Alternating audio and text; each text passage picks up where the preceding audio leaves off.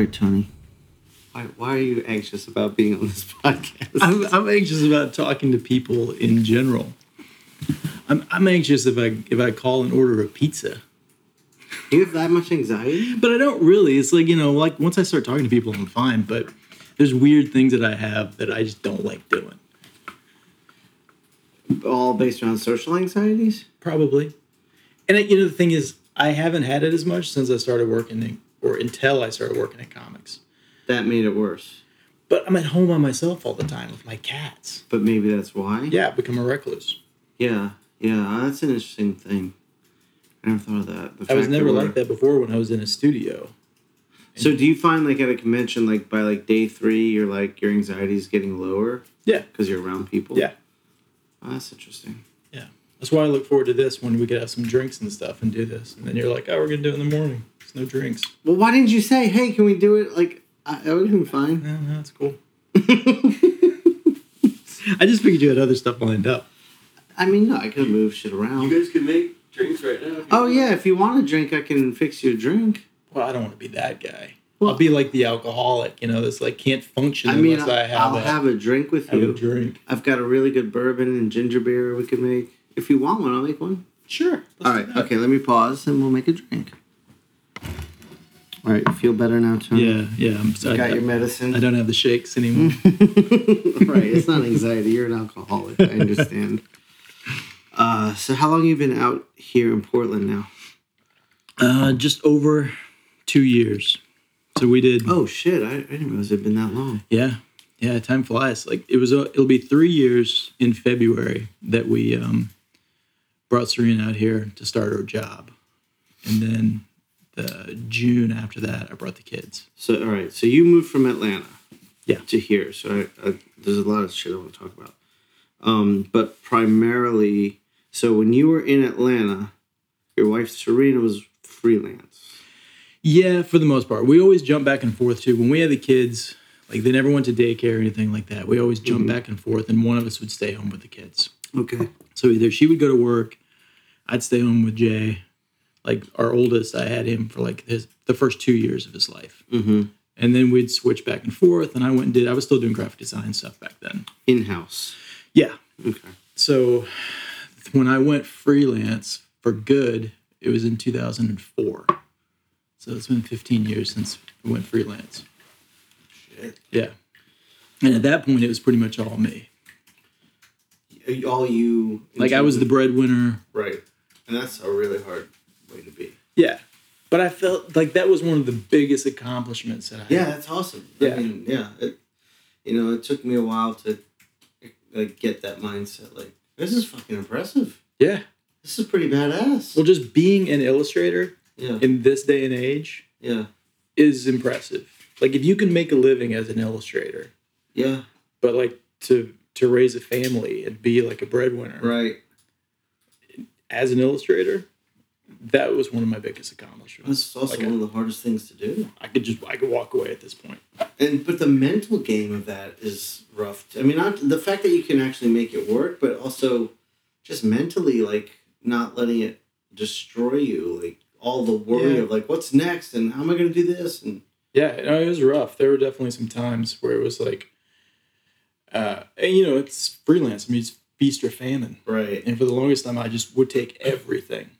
Yeah, we all did. And then there got to a point where um, I was doing D C stuff, and you know, it was it was definitely good money, but it wasn't consistent.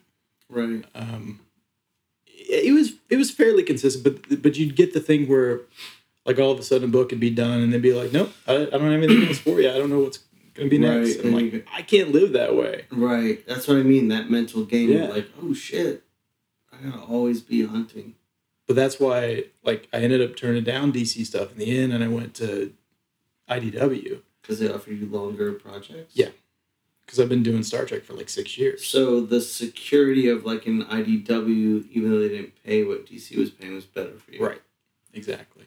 Okay. And it was consistent. I would take I would take lower paying, consistent work. Peace of mind. Over high paying, where I didn't know what my next gig was going to be, or if there was going to be yeah. four months of no work. It gives you peace of mind. That's yeah. what I'm talking about. That's the think the hardest aspect to live in this way is having that, like, either just accepting that, just believing, like, yeah, I'll I'll find something next. Like, getting to that point where you're... Yeah, I don't do that. I can't do that. I need to have something lined up. But, I mean, I, you know, it's like you. It's like I have kids. Yeah. You know? Yeah. So, but then there was a point where you were both freelance? Yeah, she started working with Bob's Red Mill out here. Mm-hmm. She was, because she went to culinary school. And she, she was working with them from Atlanta. Yeah. Right. So she was, um, she was doing recipe development and blog posts and stuff like that for probably six years. But I mean, freelance with them, it's not like it was like a regular, like higher paying gig. It was, you know, eh, you know, five hundred dollars a post or something like that. She'd okay. do, you know, twelve, twenty-four a month or something like that. So it was good supplemental income, yeah, yeah. but it wasn't like, you know, taking over, right, paying the bills. Right. Okay. Um, but then they offered her this job out here where she was, you know, running Instagram, Facebook. And that's salaried. Yeah. So you were providing insurance back in Atlanta. Yeah. Yeah, that's a killer. Yeah, we never, the, the only time I've ever been without insurance was right after we got married. Because once you get married, you know, you're off your parents' mm-hmm. insurance. Mm-hmm. During that two-month time, I had an emergency appendectomy. Oh, shit. That costs, would have cost forty thousand dollars. What? And I was living in Tennessee at the time. It was like I was out of school, didn't have a job. We had just gotten married because we got married so young. How old were you? twenty. Holy shit. And I had this, like, I had this feeling, like, all night. It's like you had to take a poop, but you couldn't take a poop. And it's like this constant pain in the in the gut. Oh. And I get it would take me to the hospital, emergency appendectomy. So you caught it early. Yeah. It didn't burst and you were... It was starting to seep. Oh. Yeah. Oh, um, shit. All right, but so... that was the period that I didn't have insurance. So from that point on, I was like, all right, whatever it takes, I'm going to have insurance. So I always paid for it myself. Well, how did you pay for that? Just... It was just another bill. How do you pay for cable? How, how, how do you much, pay for your mortgage? Right, but how much was that bill? Like nine hundred bucks at the, the peak. I mean, I remember every month being, was nine hundred. Yeah, but the total was forty thousand. Well, that oh no, that particular one in Tennessee, like thank God for like the Tennessee healthcare system, but they had a thing called TenCare, where if you didn't have a job and you were you know down on your luck, basically, it's they take care of it. So we had had to go. We had to go to these meetings and stuff, and like prove that we didn't have income. And so, you, okay, like immediately when I got into the hospital, my parents went and they were like, they knew what was going on, mm-hmm. and they knew that I didn't have insurance, and they signed me up for TenCare. So you didn't have to pay for anything. I didn't pay for it. Oh, so the nine hundred dollars a month. You're talking about insurance costs. Yeah, this is like this is outside right. of that whole problem. This okay. was, yeah, right. that one was taken care of. Okay, I see. I see. Yeah, yeah. So then, then you get insurance. Then I got insurance. Um, did was there? So you were buying your own insurance before the Affordable Health Care Act. Yeah. How did that change insurance for you? Uh, it when that came along, it dropped it significantly. Yeah, that allowed me to afford it for the first yeah. time, and that's why I was able to leave my job. Right. I mean, it became just a regular payment. It became a car payment instead of a mortgage payment. Right. Right. The equivalent of what I was paying. Right. But, you know, like having, like, like Serena had a tumor, so she had this pre-existing thing. So it's like insurance has never been that cheap for us. I don't think it's cheap for anyone, dude. Yeah, probably not. I think the thing about, like, for me, like, even when I was at SCAD and I was on, like, their insurance, you're still always getting hit with costs. Yeah. It's like, you're like, why do I have insurance? Like, you go to the doctor yeah. and they're like, that'll be seventy-five dollars for your visit today. I'm like... What am I paying insurance? But insurance for? In the nineties was great. I remember paying for that and it not really being a thing. And I remember right. having we'd get vision insurance where you could get glasses every year. Yeah, you know. Yeah. And now here I am when I actually really need them, and I'm like, can I? Am I? Am I due for glasses? Can I get glasses? Right, right. It's it's a scam. It is. It's they're just making money off all of us. Yeah.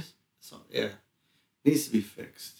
Yeah, it does need I to feel like the affordable health care was like the start of heading in a direction to fix it. It wasn't the right. solution. It allowed me to have health insurance, but then carrying that bill every month, that's brutal. Mm-hmm. That's a big one. I mean, it was anywhere, depending on the year, anywhere from like seven hundred fifty dollars to eleven hundred dollars for us. It's insane. And no one should have to pay that for health insurance. It's more than my mortgage. Yeah. Yeah.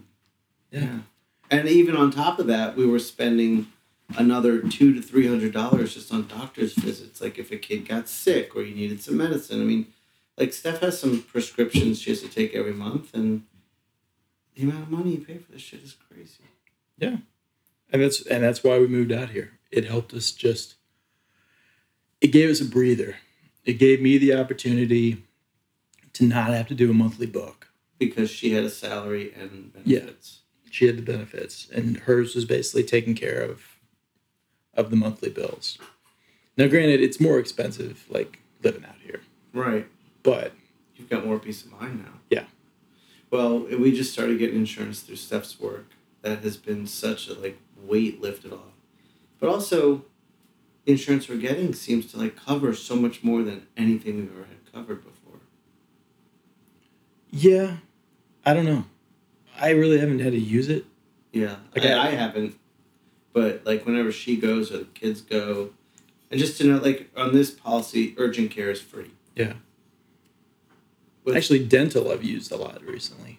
Would you? I've do? broken two teeth, like, in the past Doing year. What? I don't know, man. I think my, like, old. my Tennessee, like, hillbilly roots are coming out now. Just, like, your teeth are just... They're just breaking. The great excess well, no, the first one, teeth. The first one was bad. Like, it was full-on redneck shit where, like... Serena and I walked up to the store, because you walk everywhere here. We walked up to the store, we got a bunch of ciders. We're trying a bunch of ciders. Like, there's so many drinks you could have here. It's amazing. Like, alcoholic ciders? Of course. Yeah, I mean, I, I know you. I'm just for the audience to know. Is he talking so, about fresh apple cider? So we walked back, and they were in a backpack, so they shook up a little bit. Uh-huh. So I opened, I popped one open, and it was a glass bottle. Popped one open, it started to foam all over. So my dumb ass went to, like, suck the foam off of it, and... Cracked my, it, I broke my front tooth in half. Oh shit! It's like this left one. It just, yeah. And immediately I look like Jim Carrey from Dumb and Dumber. My daughter did that same thing. Oh my god! Was she, it like a baby tooth or an adult? No, tooth? It was adult tooth. It was at my sister's wedding. Oof! At the rehearsal dinner the night before, but luckily, so my sister got married at Chateau Elan, which is an yeah. hour drive from my house. So like. This happened at night. I went on, found a dentist near our house. Like, there was nothing near Chateau Elan that I knew anything about. So we got up the next morning, and I drove her forty minutes out to the dentist. They fixed it right up and drove her back. And it's amazing. Got ready for the wedding. It, it's, so, it's, like, miraculous what they can do with that stuff. It was like, unreal. Totally match it. Like, it looks better than my real tooth. Yeah, I'm like, man, can you just fix the rest unreal. of the stuff? And, and, you know, the dentist said this... might last, might not. Like, eventually she may need a crown, yeah. but it's holding up great. And then my next one was a crown that I got. It was, like, a filling that they, like, bowled out too big, and it just shattered. It just imploded. Oh. Oh. And uh, I have one crown. I've gotten to that age, though, that, like, they say that the old fillings actually give you microfractures in your teeth. Oh, really? So your teeth are getting more brittle the older you get because of those microfractures from the fillings from when you were a kid. Ugh. Yeah. It's depressing. Getting old is a little, it's hard, man. I mean, I feel pretty young, and I take good care of myself. Yeah. But I still feel shit. I started feeling a little old recently, though. Hey, how old are you now? forty-four. All right, I'm forty-seven. Mm. What did you start oh, feeling you recently? I think part of it, like, I was staying in good shape, and I was running the cross-country team in Atlanta. Mm-hmm. So I was in good enough shape that I could actually keep up with some of the faster kids. Faster kids, not the fastest kids. But I was still, they started calling me Pop Pop. So I had this nickname that stuck. That's awful. So I was the old guy. I was Pop Pop. And then what was crazy was all these new kids that started coming in only knew me as Pop Pop. They didn't know my name. Like, oh. I was Pop Pop. That old guy. So yeah, when you get that nickname, you start feeling it a bit. That's a really old nickname as far as old nicknames go. Well, they gave it to me because they're assholes. They knew what they were doing. Well, of course, of course. It all started with my kids and like their group of friends that were always there, but it was it was a loving. Oh, I thought you were going to say like I'm feeling old because my knees hurt or some shit. No, no, I actually feel pretty good physically.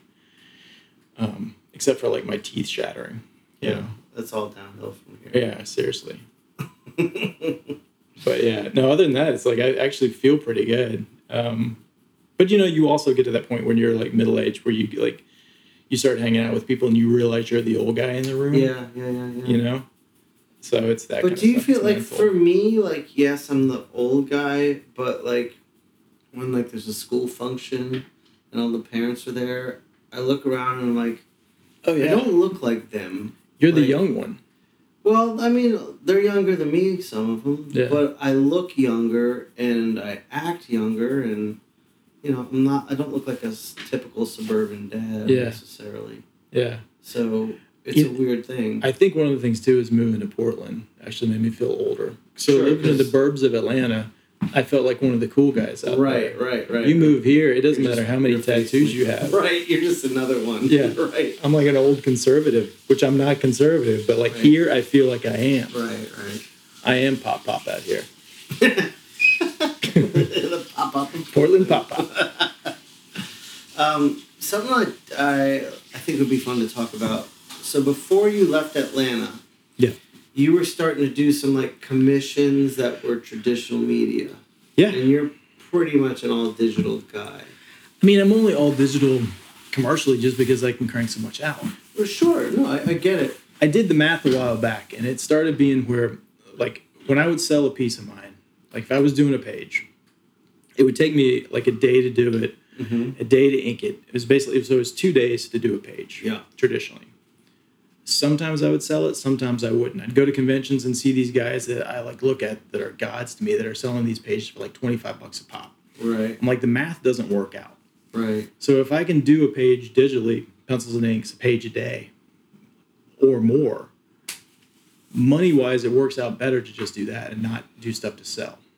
Because I'm not selling so I'm not selling pages for eight hundred bucks. Sure, sure. But I mean, okay, so along that that those lines, did you enjoy digital more, the same as traditional, or did it not matter? I love doing traditional. Okay. I mean, I love keeping a sketchbook. Right. I mean, if if I if I hit the lottery and quit comics tomorrow, which I probably wouldn't quit comics anyway, I'd probably just do my own stuff. Right. I think we all yeah. have that mentality. I would just do I would just draw traditionally. I'd fill sketchbooks, I'd do pages mm-hmm. traditionally. I wouldn't be tied to just doing realistic shit like I'm hired to do right now, because that's not really my style. That's just what really no no what's like, your style way more cartoony. I've never seen you anything but what I like. It's because nobody ever sees it. It's because nobody hires me to do it. What, did you bring your sketchbook? No, I want to see it. Will you email me yeah something? I'll send you I would some love stuff. To see this. Yeah, I guess what I'm getting at is, did you just see your artwork as a job? Like for me, like I know I could make more money if I were to go digital. Mm-hmm. But it would take away so much of what I love about doing this. It would feel like work. Yeah. And yeah, I'd be making more money, but I wouldn't be enjoying myself, and I think the work would suffer. And I'd feel like I lost that luxury when I had kids. I feel yeah. like I mean, if I could live... That's a responsible answer. Yeah. I mean, that's the thing. It's like... I, I, yeah, I guess I'm irresponsible that way. Man up, man. Just, you know, but I am manning up. I'm, I'm, I'm staying true to myself. And I'm making my family suffer for it. Exactly, right? I mean, that's the thing. I, I I just, I knew I needed to get the job done. Mm-hmm. And it's like, you know, I, I don't enjoy cranking out a bunch of, like, likeness books and stuff like that. Yeah. It's like, not, I don't, I just, I know that I can do it. People hire me for it. I mean, you found, like, Chaykin always talks to me about finding something that you're good at that you can exploit to make a living, and yeah. you, like it's a practical way of thinking, and it could be worse. I mean, I'm not digging ditches, right? Oh, oh for sure. Yeah. I mean, it's a it's a pretty luxurious thing to do. Yeah, but yeah, I mean, I mean, I started out. I, I started oil painting when I was like ten. You oh, know, shit. So and you know, doing the stuff at Gaijin with Brian and the figure drawing classes, just doing traditional, you know, pastels and stuff like that. Right. It's like, that's what I enjoy doing. Well, how does someone who's cartoony end up doing, like, realistic likeness books? Because I can separate it in my mind. But how did you even land in that position? Like, how did it, you, you get offered that work? I mean, any job, like, if you look at your career, anybody's career, it's it's connect the dots all the way back. And I can connect everything back to like like one dinner with Ben Abernathy, you know, fifteen years ago, whatever it may have been. Um, that started me with like D C, and I was doing D C work, and like that was D C U, so it wasn't, you know, likenesses or anything. But I was I was pretty good at that. And then like I'd get hired on to do the stuff with D C that wasn't D C U, and it was like the Vampire Diaries and Burn Notice and stuff like license that. Stuff. Yeah, yeah, licensed stuff. Right. But once you go down that path and they see you can do it, there's not a lot of guys that can or are willing to do right. it. Right, and deal with the... I, I assume you have to right. deal with approval from agents and shit like that. Yeah, there's more levels of approval for right, sure, because right. it's the levels at D C, it's the levels at, you know, whoever's hiring you to do it. It's the same with Star Trek with I D W, but, like, that's a connect the dots, too, because Sarah Gatos was at D C. Mm-hmm. She was an assistant editor mm-hmm. I worked with. And then... Um, she went to I D W, and she was on the Star Trek title, and she was like, I know a guy. So oh, okay. you just get pulled into this whole thing, and then all of a sudden you look back, and like the bulk of your career has been likeness stuff. Yeah, we just met her at Oni. Yeah. A couple days ago. Yeah, she got a, a nice bump up here, yeah. Yeah, yeah, it was kind of crazy. We, because she was down in San Diego, well, L A, then San Diego, and then we both end up here. Yeah, so, yeah, yeah, it's nice to actually get together and hang out with her. So you've been doing Star Trek now for six years. Yeah. And it started out monthly. So probably for the oh, first... Oh, it's not monthly anymore. Probably for the first four years it was monthly. Yeah, yeah. And then I started doing their, like... It's like the Discovery T V show books. You know, the new one that's on. Disco- Star Trek Discovery? Yeah. Yeah. The new T V show. Uh-huh.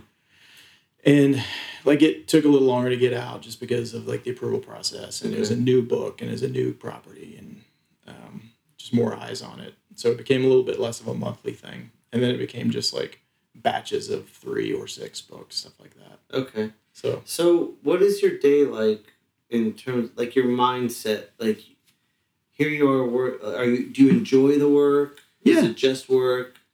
It can be both. Okay. But, yeah, I enjoy it. I mean, that's the thing is, like, you have to find something on that page that you enjoy. Okay. It doesn't matter what it is. I mean, you might be drawing likenesses. You might be drawing in a style that you don't particularly care for. But you have to find something you enjoy. Do you, you have to make it a challenge.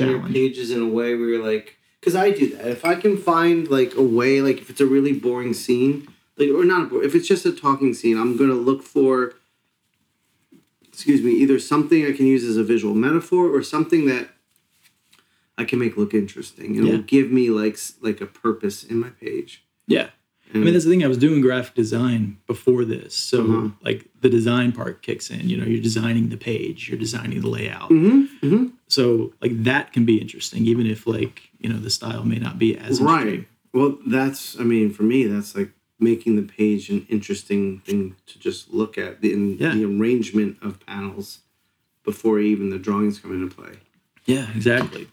I mean, but see, that's the thing, too. It's like making it interesting and having fun. Before, when I was doing graphic design, I still enjoyed it, and I enjoyed the challenge of whatever it may have been. Right, right. If it's a brochure that I have to do, I'm going to enjoy that challenge, and I'm going to find something in that that I enjoy. Right. Well, yeah, that's the trick. You know? For yeah. sure. But, like, I'm at a point now where I want to change that to where I am just working on stuff I love working on. Not yeah. looking for the joy within it because it's not terribly joyful. I want to be doing stuff that I'm really into. But, are you there yet, though? Uh, no, I'm I'm building towards that. Like, I, I've basically, like, most page rate work has been cut out of my income stream, and I've replaced it with other things that I enjoy more so that it will allow me to then move into creator-owned comics, which is what I'm talking about. Yeah. So it's like... twenty nineteen's been like a plan of how do I transition so that within two thousand twenty I start that. Right. And that's one of the things I was trying to do. Like I started doing Creator Own this last year. And that, let me go back. I started my career with Creator Own stuff. And I also kind of started the likeness thing with that too. That so was I shot, the uh, Rosario Yeah, Dawson Rosario stuff? Dawson, yeah. yeah. So just for the for the people listening, what, what was the title on, on as the Occult Crimes Task Force. It was just, it was shitty. It was not good. But I mean, you look back at anything old, you know, you don't sure. enjoy it as much. I mean, it was it was fine. How did you get called in on that project? So David Atchison, the writer, right. he knew Rosario um, through, through Gus, Gus through Gus, and um, they brought me in because David and I wanted to work on something, and he knew I could do likenesses. Were you doing any comics at this point? That was my first sequential stuff. So how did David know you and your work? We tried to pitch stuff together. We were trying to get in the industry at the same time. Okay. okay. And we were like, and I remember, um, uh, I think it was Mark Silvestri had said at one point, because I was showing my portfolio and it was all cover stuff. And he was like, if you want to do covers, you got to do sequentials. I was like, all right, well.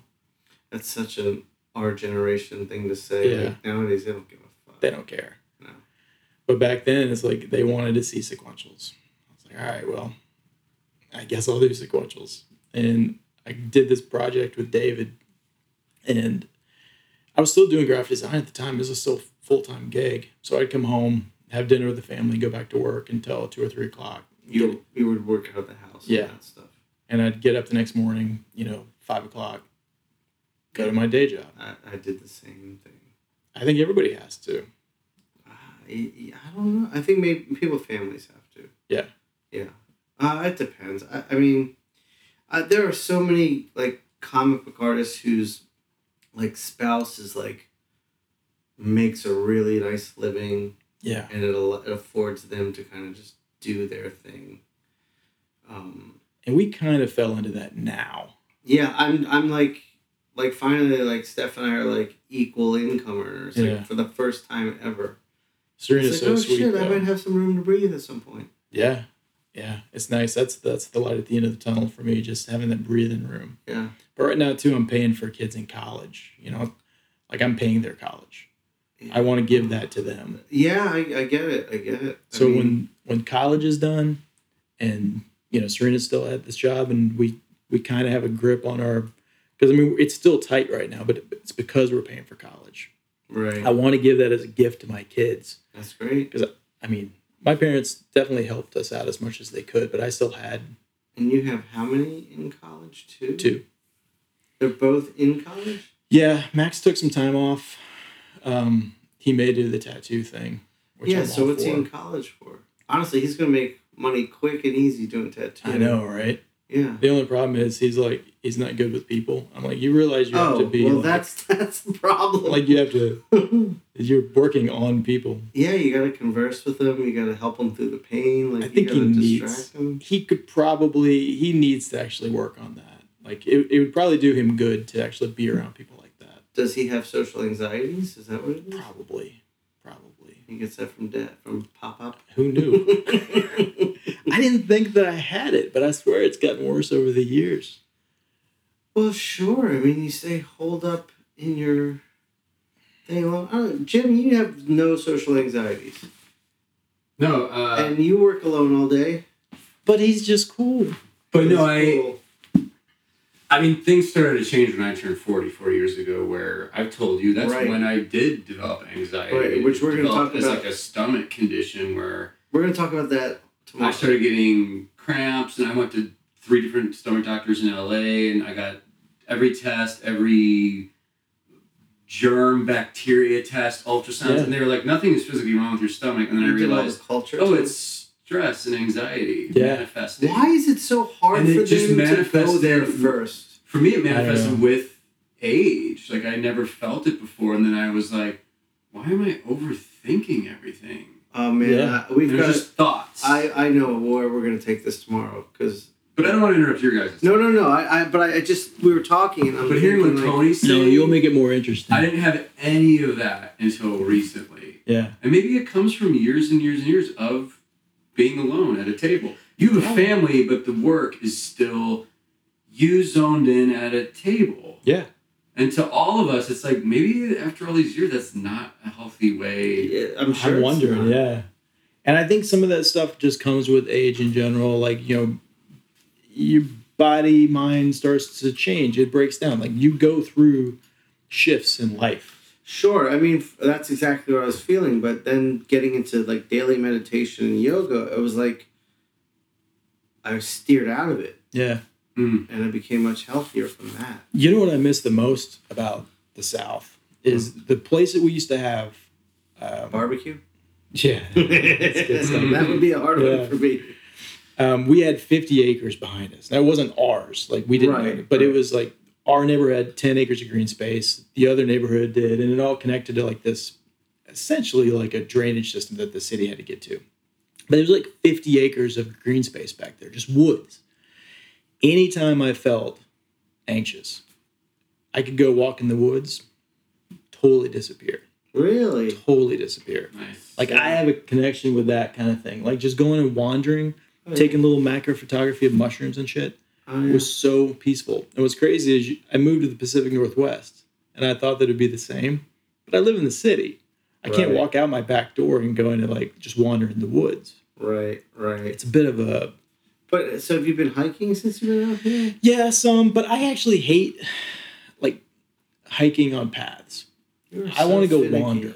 I know. Oh, I know. Okay, you know, I get that. Yeah, I, get that. I just want to go. I don't want to be around a bunch of people mm-hmm. hiking with their kids and stuff like that. I want to just wander and go into the woods and at my own pace.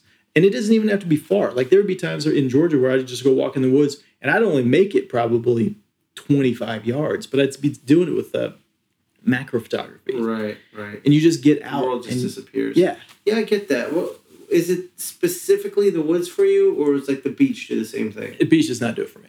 Oh, I know. I, I always see you going to the beach and it's so relaxing for you and stuff oh. like that. And I never even went for to the me, beach it's until about... I was like twenty-two.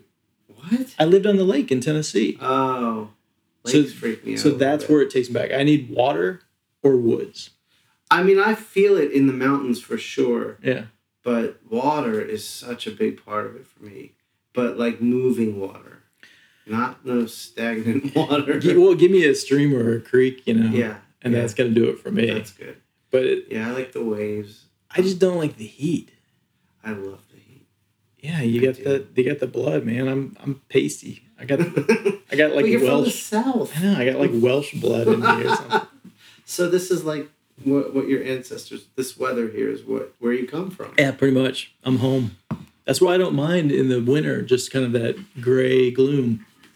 It can get depressing. But, you know, it's just, I think I think this is more me. Yeah, I wonder if, like, maybe it's just me. Like, if I, if I were to move out here, when the depression sinks in, it's just a matter of figuring out, okay, well, what? How do you correct this? Yeah.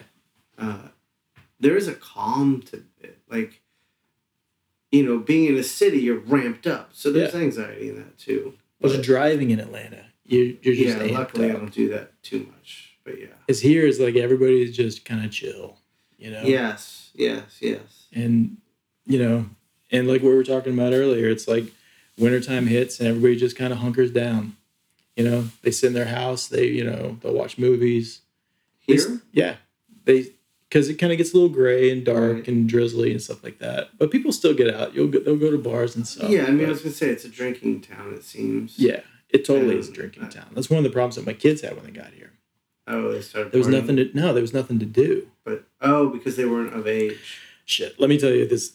Actually, I don't even know if I should tell this publicly, but I should, I'm going to do it anyway. That's what I love to hear. Um, so we always we were the laid back parents where we always told the kids, all right, you're gonna drink. We all drink when we were kids, but if you do it, don't be stupid. If you know you need a ride, just give us a call. It's fine. Did you raise them with the ability to have alcohol at dinner? If they wanted it, yeah. Um, we never pushed it. They never truly wanted it. Max, our youngest one, always had a he had a he has a good palate. Like I think he's got his My mom's palate. Yeah. Like, we gave him, we gave the kids bourbon, yeah. like, because they were interested. And, you know, Jay was just like, oh, that's horrible. Yeah. Max was like, I kind of get a little vanilla. Yeah, like, Zoe's what? the same way. She she likes bourbon. And yeah. Like, I remember we were watching, it was like when Daredevil just came on Netflix. And we were watching it, and it was like, uh, Matt was a kid, and his dad had just come back from a fight, was all beat up, and Matt, and Matt had to stitch him up.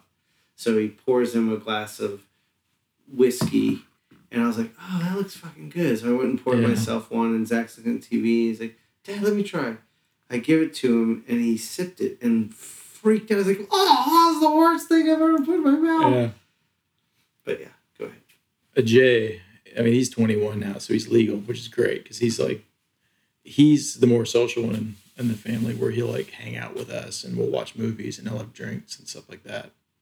So I'll he's get got, back to the story. When you're so, so they now it's fine and everything, but like a few years ago, I think it's two years ago, um, they went back to Georgia to hang out with some friends, and they were at like a, one of our friends' houses, like cross country group that we all hung out with. So um, they all got, they were drinking and being stupid and got sick and stuff like that. Like the parents told us, and we're like, it's fine, it's not a big deal. And it came out that like Max, since he's been here, smoked weed.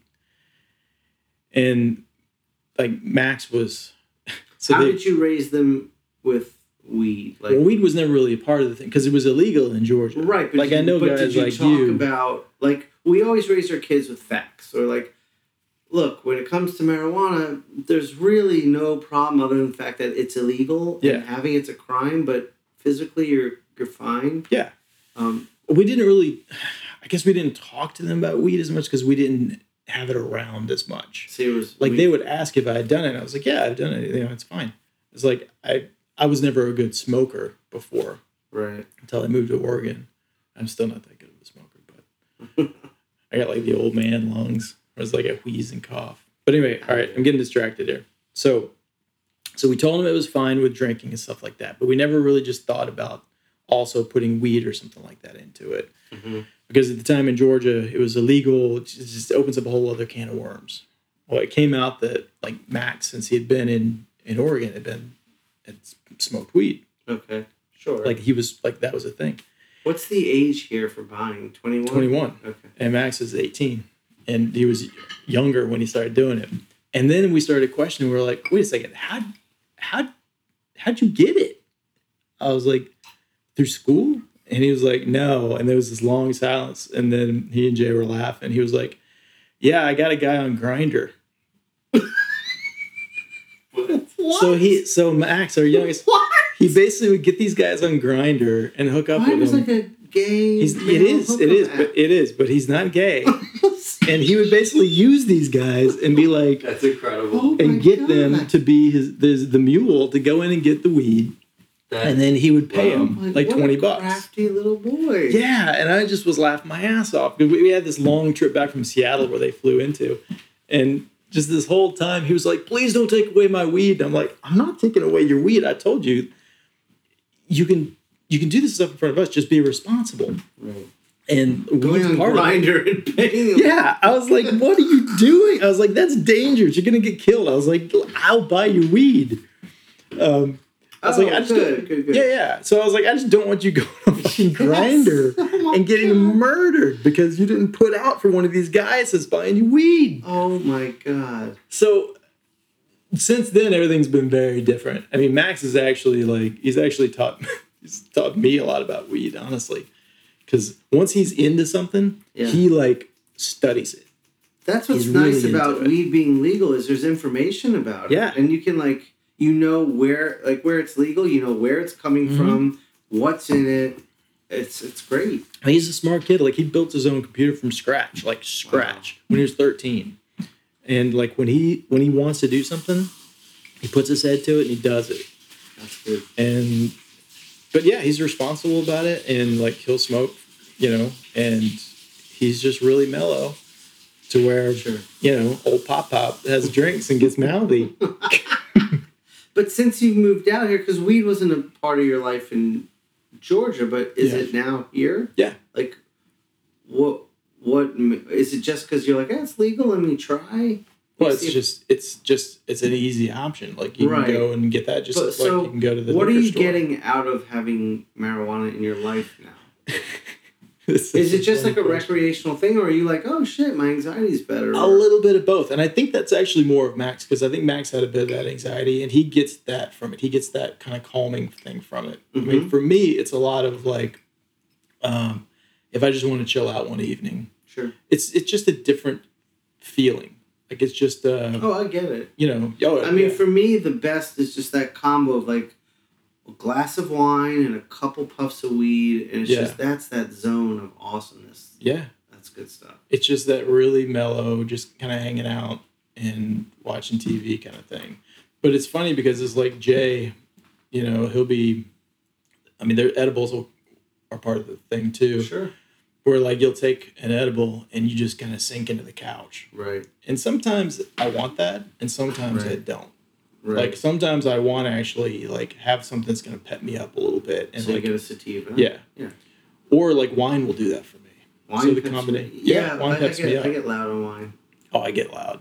Yeah, I'm thinking about... At first, I was like, wine chills me out. I'm like, wait a minute, Sean. Every time you're at a dinner at a convention oh, yeah. drinking wine, you're a loud ass. You get mouthy. Yeah. I get mouthy for sure.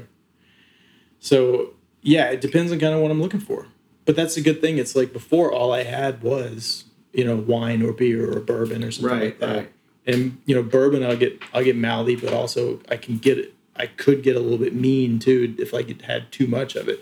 Wine is more of a mellow thing. Beer just kind of bloats me. Yeah, yeah, me too. Yeah. Unless it's like I'm at the beach and I'm drinking Corona all day. Like, yeah, that doesn't necessarily bloat me. So these things, like opening this up to me is just, I have, it's like a, a new world of like, well, what am I, what am I in the mood for now?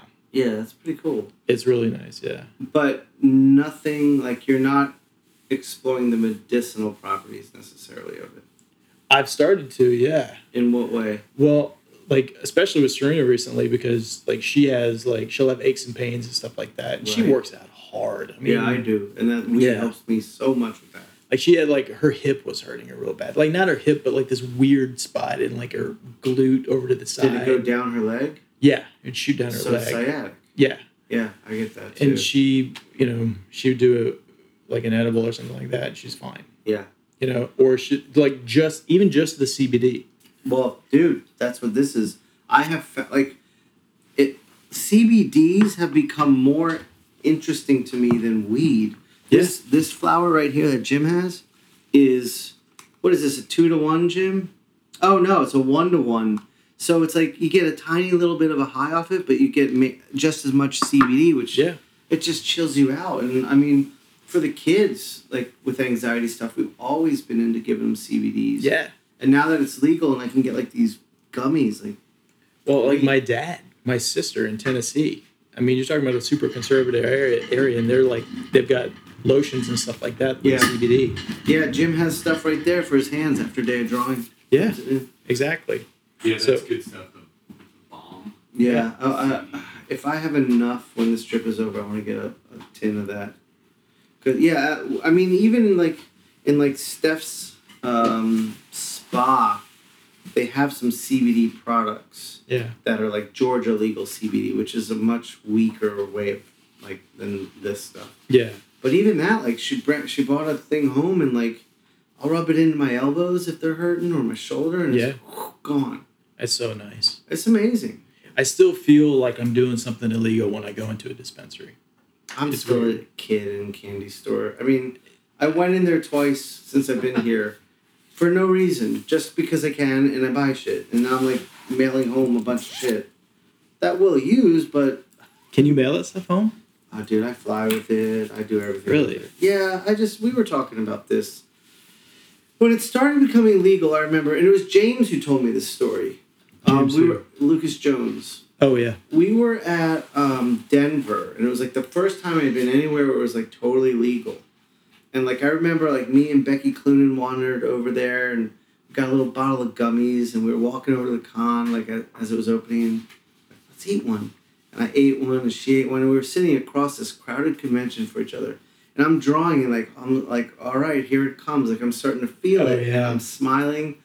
And I look up and I see, like, through elbows and through all these people, I see Becky's little face pop up and look at me with this giant smile. yeah, I lost yeah. it. Conventions, man. I haven't tried that with conventions, but I'm gonna have to. Yeah, Jim. Jim's kind of. It's the cartoonist speedball where yeah. like you take a little weed and you get some coffee in you because the weed can take you down, but oh, the yeah. coffee keeps you up. So it's like it's kind of perfect.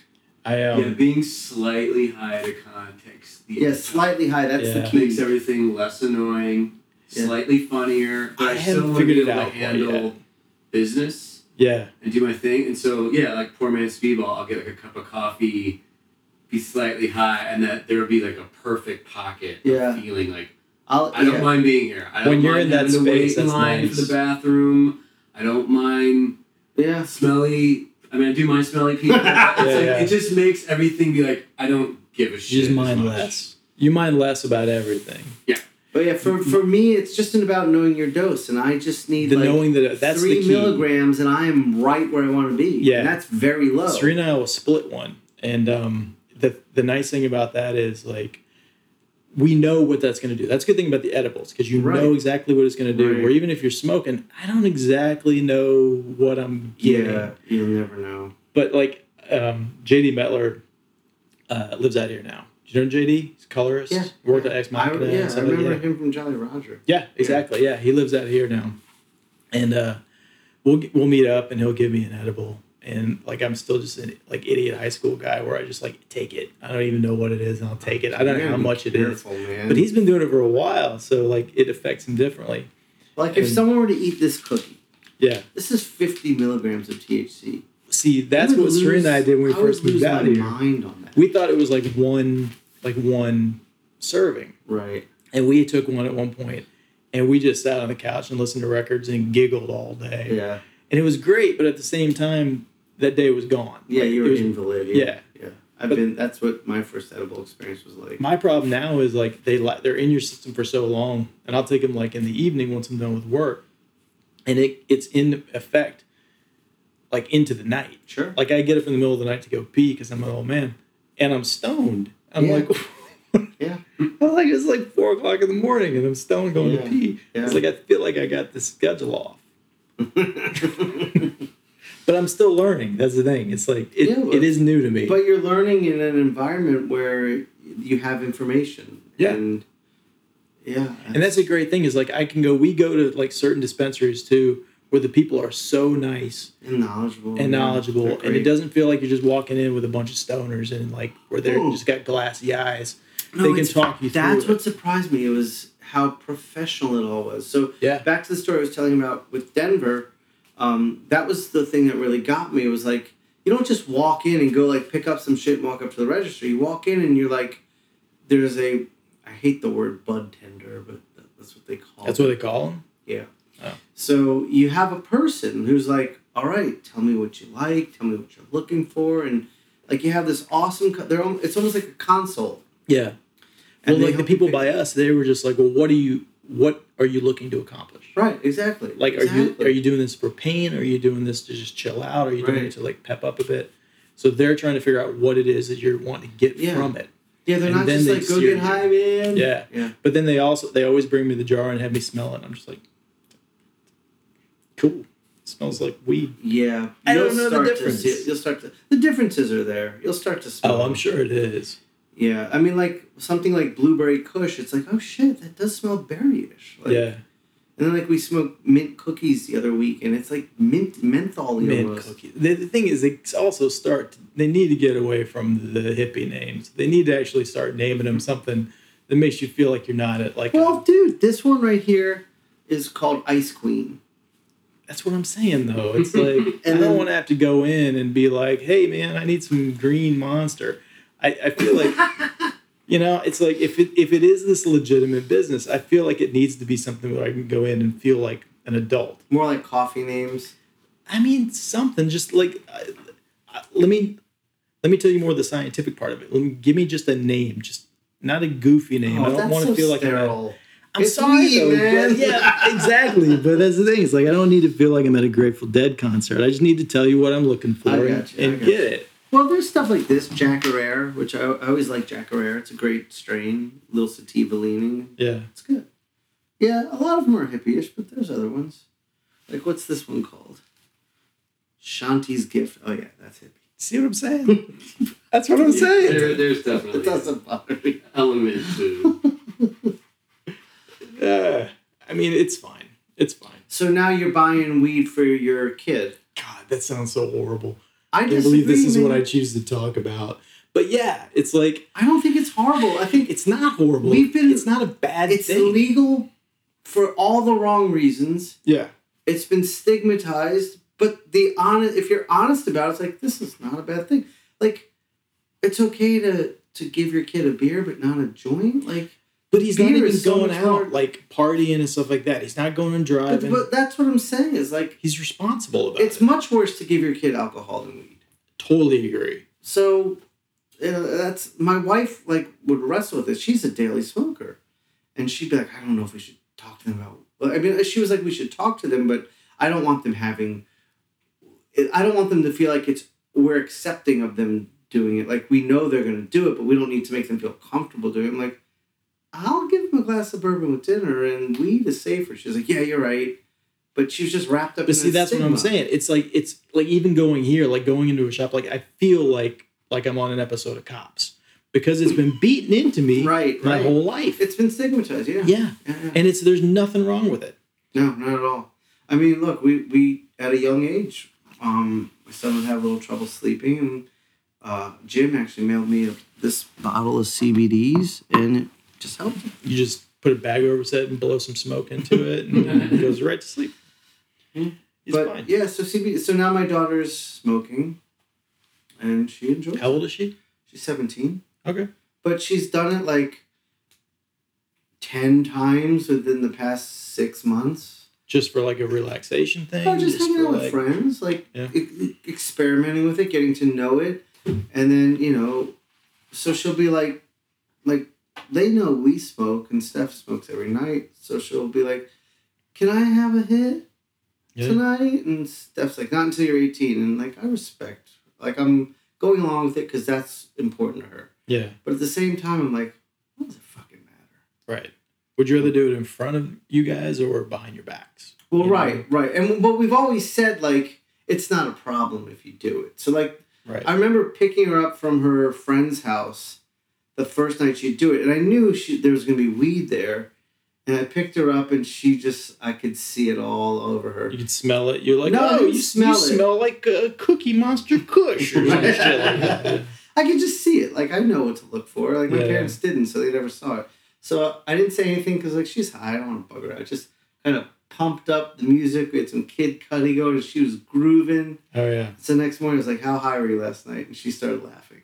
Yeah. I was like, it's fine. Like, we don't care. So, like, now she'll come back and it's like, let's have a discussion. Like, how did you smoke tonight? Tonight we did gravity hits. All right. She's like, I greened out. I took too much. And I'm like, greened out, like, it's too much weed. See, like, it's the thing. It's like, she's already cooler than me. I don't even know what you're talking about. Well, I mean, this is the kids these days. Kids I've these never days. Heard that expression either. Greened that's the, that's what they say. Greened out. You know, like when you have when you eat an edible, it's too much, and you like you green out. Okay. But the good thing about like greening out, like you just go to bed. Right. Right. You know, you don't get in a car and go. You do freak out and shit. Sweat a little, and then you fall asleep. Yeah. Yeah. Exactly. Yeah. Yeah. You're not going to end up in a hospital. You're not going to hurt anyone. Right. Yeah. Exactly. Yeah, we should make this whole podcast about just talking about weed and drinking. I'm in Portland, and that's all I've been doing. So it's kind of right in line with my trip. Jesus. But I do, I do think it's interesting that it was nothing that was really a part of your life, and you move here and it's legal, and now yeah. you're... you're I mean, that's the thing. I did it in college and stuff like that, and it was fine. I did it, you know, time to time at parties if I were to go there. And it but was it was available. Nothing you ever, like, were like, I love this, want to do it more. I wouldn't even know where to get it in Georgia. Oh, I never had.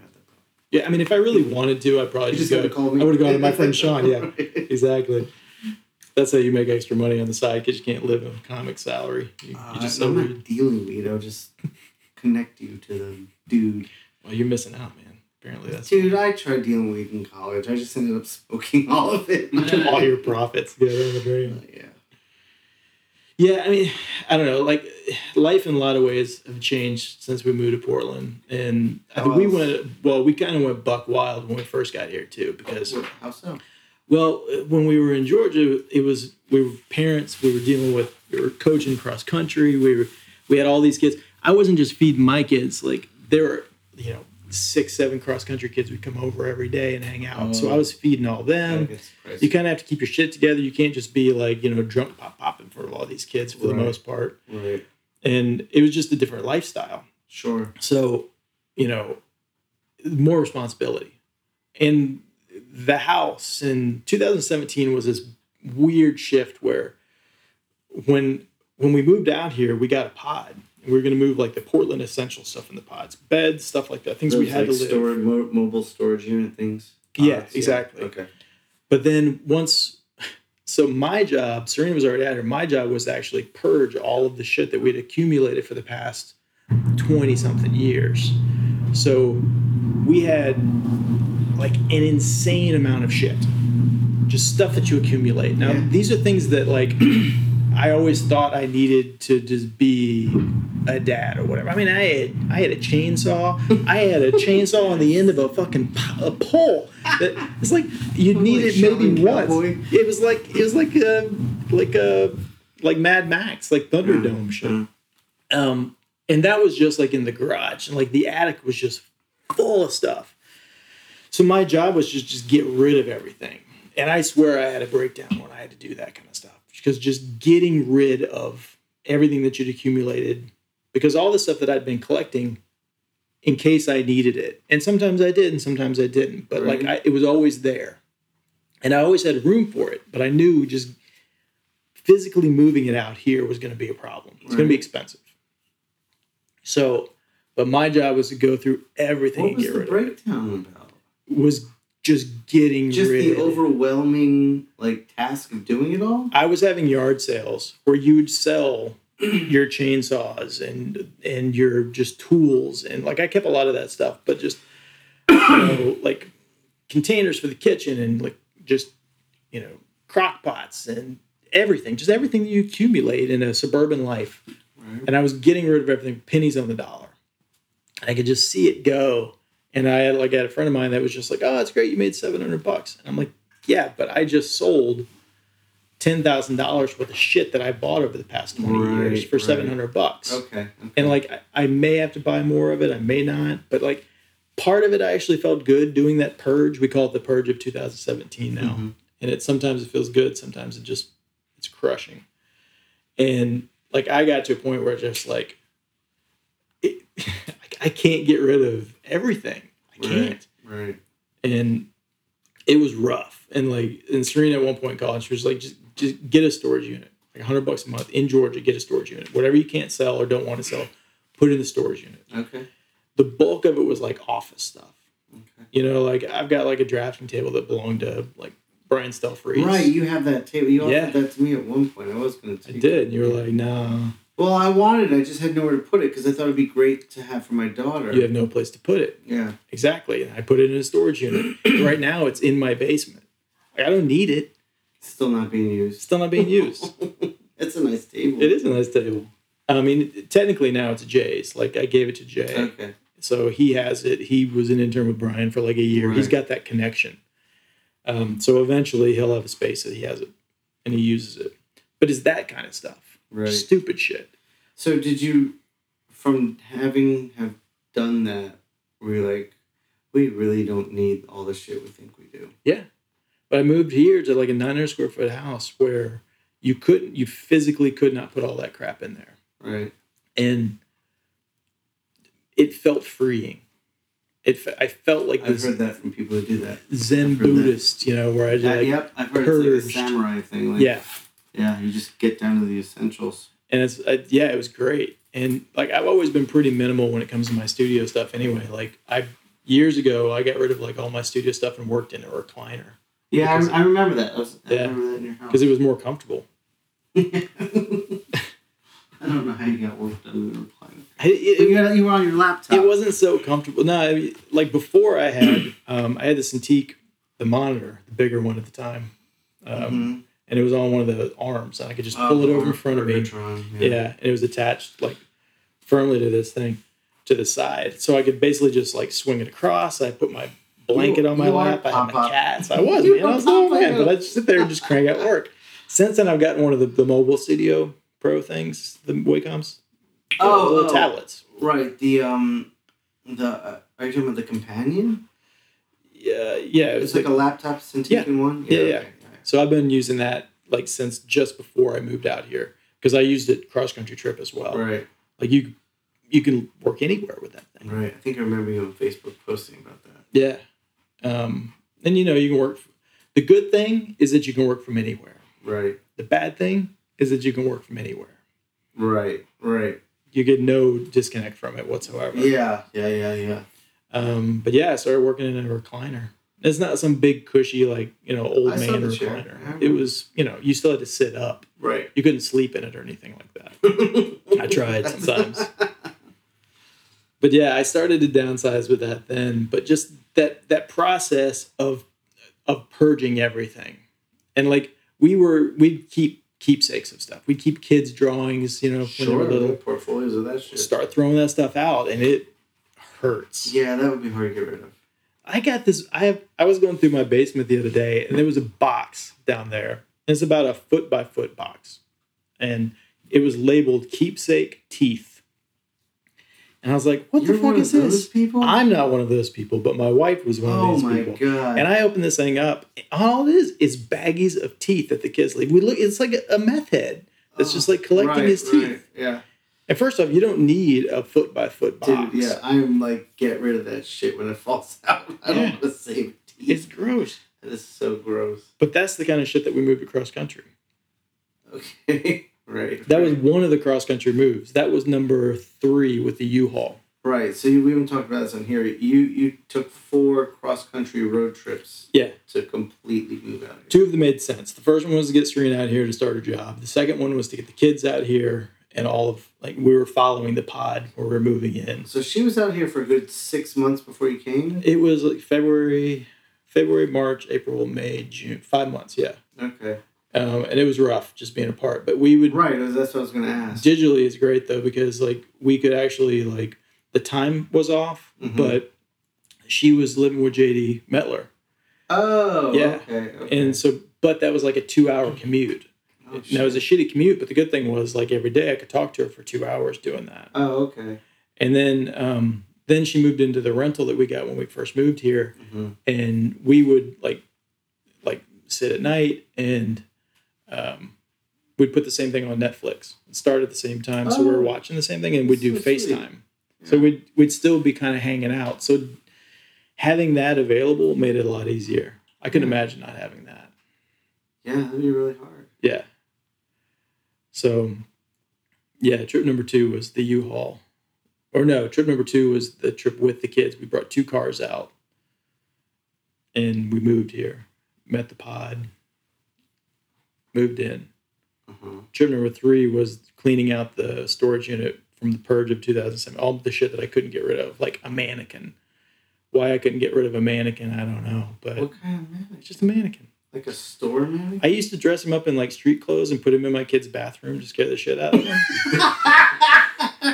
I just moved him yes. around the house. That's so awesome. It was one time. Why couldn't you get rid of this? Well, it was fun. It was great. I named him Manny. So, like, and, and I'd break him down, too, and, like, put him away for a while so they wouldn't get used to him. Mm-hmm. And then, like, I remember this one time. I didn't know who was going upstairs. We were in Georgia. And I didn't know who was going to go upstairs at the time. But, like, one of them would always go upstairs to the bathroom. And I'd dress him in street clothes and, like, put him to where the light was coming in from behind him so you couldn't see his face. So and Max went up first. And all I heard upstairs was, no, no. And I went upstairs and he was curled into a ball on the floor outside the bathroom. It just terrified him. I'm just I'm not a good person. You're, you're a sick man. Yeah. I, I like it. Um, all right. And also, you have celiac. Yeah. So it's a gluten allergy. Yeah, it's not an allergy. It's an autoimmune thing. Um, but it's triggered by yeah. grains. Yeah. Um, yeah, so I found it in my thirties. Like, all of my twenties kind of sucked. Like, how did it manifest itself? Um, it was weird because it doesn't kind of come up on you where you're just like, you just feel like shit all the time and you got to go to the doctor. Mm-hmm. Uh, mine just kind of kind of crept up on me where it'd be little things. Like, you'd go to the doctor because, like, you've got migraines, like, every day. Okay. And they, they Band-Aid it. Right, right. Because you go to the doctor and they're like, oh, you've got this? I'm going to give you this drug. Right, right. You've got acid reflux. Oh, I'm going to give you this drug. Right. You know, but it just got to the point where I just had this, I was just gray. Like, I'm not tan or anything anyway. Right. I'm pretty pasty, but I was gray. Yeah, yeah, yeah. But I was also working, and, like, rolled gold pretzels were my thing, man. And I just, I'd have one, like, in my mouth and one on deck, like, constantly, like, as I was working. And I just was sick, but it was normal. Right. Because it, you live this way. Yeah. You just get used to it. You get used to anything. So what, how did you figure out the, you had a gluten thing going on? I give it all the credit to my sister because she's got the same thing. It's hereditary. Okay. She had the same thing. She thought she had, uh, something else, something way worse than celiac. Celiac's actually not that bad. If you just don't eat wheat, you know, it's fine. Um, but I think she thought she, lupus. She thought she had lupus. I was lupus. just about to say it was a lupus. Yeah. That's autoimmune. Yep. And um, she did the blood test. And it's kind of a tricky one to actually figure out if you have it or not, because you either have to get um, get the sample in your colon to where they actually go in. It's kind of invasive, and they take a little snip and get it. Like it. That's the one hundred percent. They'll know one hundred percent. Right. Or um, they'll do a blood test.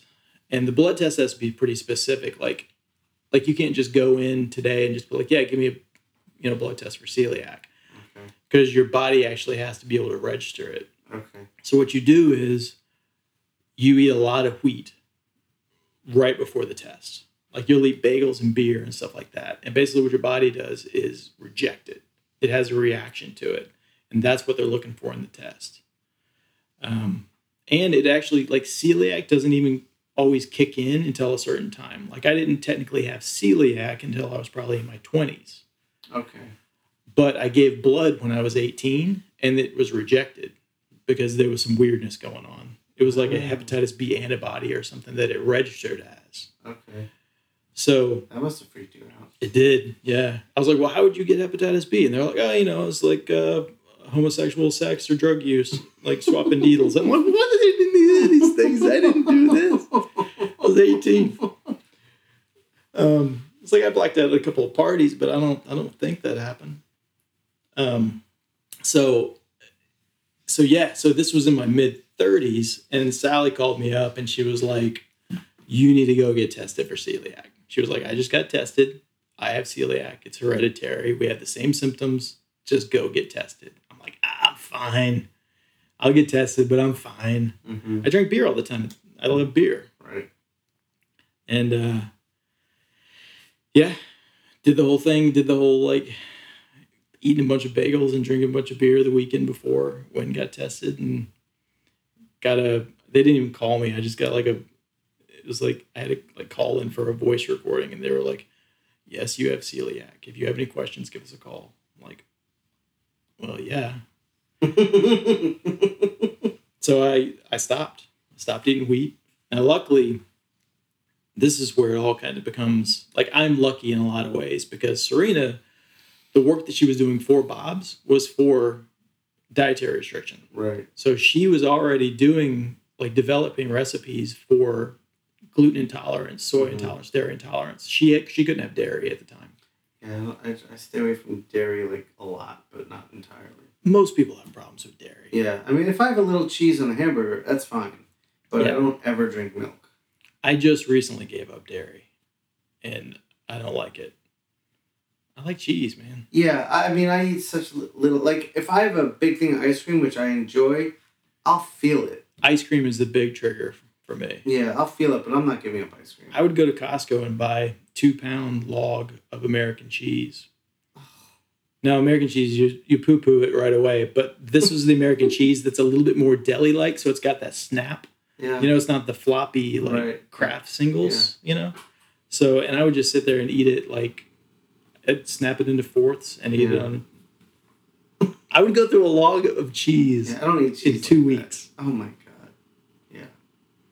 But anyway, the uh, the celiac thing, like as soon as I got off off wheat, I stopped having migraines, stopped having acid reflux. Did you feel like I regained this beautiful pallor that I have, you know? Yeah. Did do you feel like you were bloated and then after that, like you deflated, kind of? Kind of. So and you lost bloated. Some significant weight? No, no, no. The lucky people lose weight. Some people lose weight because they're.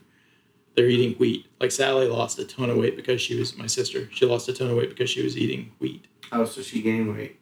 She gained weight after she got right, off of it. Right, right. I never really.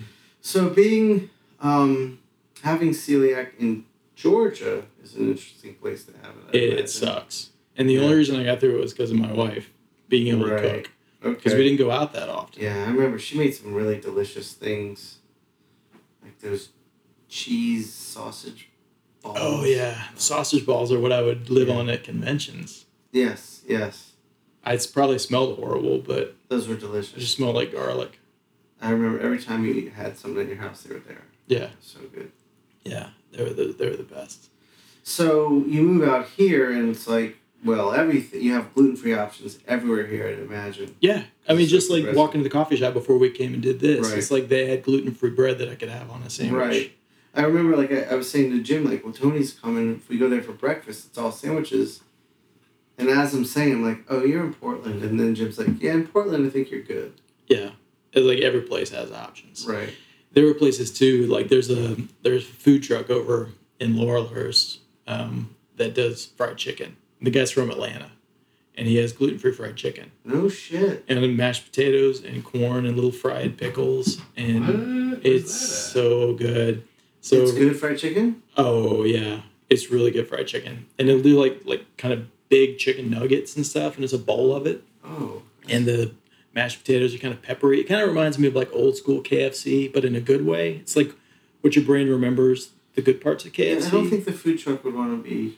And I know, probably not. But they also do, like, they do Korean stuff, too. Like, that's the one oh, that I can Korean do. Fried chicken is yeah. the best. Yeah.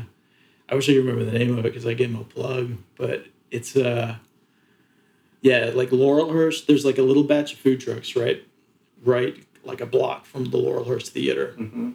Um, mm. You know what I'm talking about? I know exactly what you're talking about. Yep. It's got, like, the wolf mural yes. on the building right over oh, there. Oh, we walked by it yesterday. We should... No, that was up the, um, um... But there was a wolf mural. Yeah, there. yeah, this is a different... If okay. you go there, you gotta let me know, because I'm going to eat some fried chicken. I can't not eat the fried chicken there. Every time we go, like... Okay. It's so good. Maybe just go there today. I could go there today. I could eat fried Especially chicken. Especially if they have Korean fried chicken. They do. I know exactly what you're talking about. That's yeah. the bomb shit. It's so good. Okay. And that guy's from Atlanta, so he knows fried chicken. Yeah, too. yeah, I imagine yeah. so. So, um, it's been a good move for you. Yeah. Yeah, I mean, any big move like that where you've lived your entire life in one area of a country and you move to a totally different area, it's it's foreign feeling. Yeah, that's nice. But that's a good thing, yeah. yeah Sometimes like you need to shake Steph it up. Hates that. I'm, I'm at the point where I'm like, in five years, it's time to move. Yeah. Like, I would move right now, but I'm, I understand with Steph what's going on. Um But also the kids are embedded in schools and yeah. friends. But when Zach's done with high school, let's go. It gets tough, like a big move, like cross-country. It's been weird. There's definitely been some... Like, I miss the community in Atlanta. Like, I know you guys don't see each other that much. Yeah. But knowing that you're there is yeah. different. And, and knowing that I could throw together, a party... There is, like, a camaraderie. Yeah. Like, hey, man. And I still get that, too, which is going to... Like, I still feel well, like you're a Southeastern still, guy. Like, yeah. when we formed that Atlanta group after you moved, we're like, we got to invite Tony in. You don't always have to fucking invite me. You guys didn't invite me to my going away party. What? Did you not know about this? Oh, my God. All right, this is a good. This is a good story. So I was like, so the big move was happening and stuff, and like I was there by myself, and like I think I had sold the house and had packed it up and was ready to go, and Matt Wilson and Kevin was doing they were do, going to do my going away party. So they had talked to me a while back about like a week or two prior to that. Hey, do you want to do this going away party? I was like, yeah, sure, and uh, never anything else. I was like, all right, well, you know, I guess it just dropped. No big deal. Like oh, stuff like that always drops. And this one like Saturday, Reber, Brian Reber texted me. He was like, sorry, man, I can't make it to your going away party. I'm like, what? And I, he was like, yeah, I can't make it to your going away party. Sorry, you know, I'll see you at a con or something like that. And so I was like, uh, I don't know anything about a going away party, but um, cool. So I, I, I, I texted, I went back to the thread and texted Kevin. Kevin Mellon and um, Matt Wilson, and I was like, "Are you guys, are you guys doing a going away party?" And they're like, "Yeah, yeah, yeah, of course, it's tonight." You know, I was like, "You guys never invited me," and they're like, "Yes, we did." And they went back and started looking at their texts. They sent out this whole email chain. All these people I would come. Getting that. They never invited me. They forgot to invite me. This was, it was like a Seinfeld episode. Yeah, pop-up doesn't get invited to, to my own going away party. It was like a wake that I was invited to. Yeah, they, so yeah, I still get invites to random Atlanta things as a joke. Yeah, that's what. Yeah, that's what we included you in that. Um, all right, well, that was. A, are, you, are you feeling it? Is it feeling? No, no, no. We, uh, we we've gone like an hour and twenty minutes. Like, oh, really? It's been good. Yeah, that's good. We haven't uh, even talked about work stuff. Which I don't need to talk about. Yeah. Because is there anything you were wanting to talk about that we didn't talk no, about? I'm good. All right, cool. Well, thank you, Tony. My uh, my my kid smokes weed, and we gets on Grindr, and, and um, I, I think that's the takeaway. From I you. think that's a great story. All right, thanks, Tony. Yeah, man.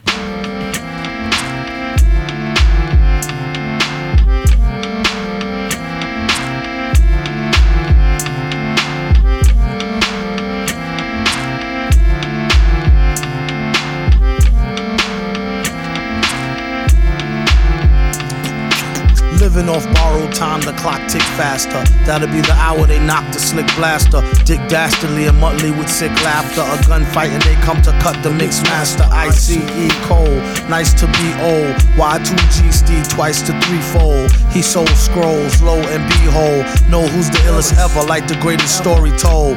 Keep your glory, gold, and glitter. For half, half of his niggas to take him out the picture. The other half is rich and it don't mean shit to. Villain, a mixture between both with a twist of liquor chasing with more beer. Tasting like truth for dear. When he at the mic, it's like the place get like, oh yeah. It's like they know what's about to happen. Just keep your eye out like I, I capping. Is he still a fly guy clapping if nobody ain't hear it? And can they testify from in the spirit? And living the true gods, giving y'all nothing but the lick like two broads. Got more lyrics than the church, got ooh lords. And he hold the mic in your attention like two swords. Either that, or either one with two blades on it. Hey you, don't touch the mic like it's AIDS on it. Yeah, it's like the end to the means. Fuck type of message that sends to the fiends. That's why he bring his own needles and get more cheese than Doritos, Cheetos or Fritos. Slip like Freudian in your first and last step to playing yourself like accordion.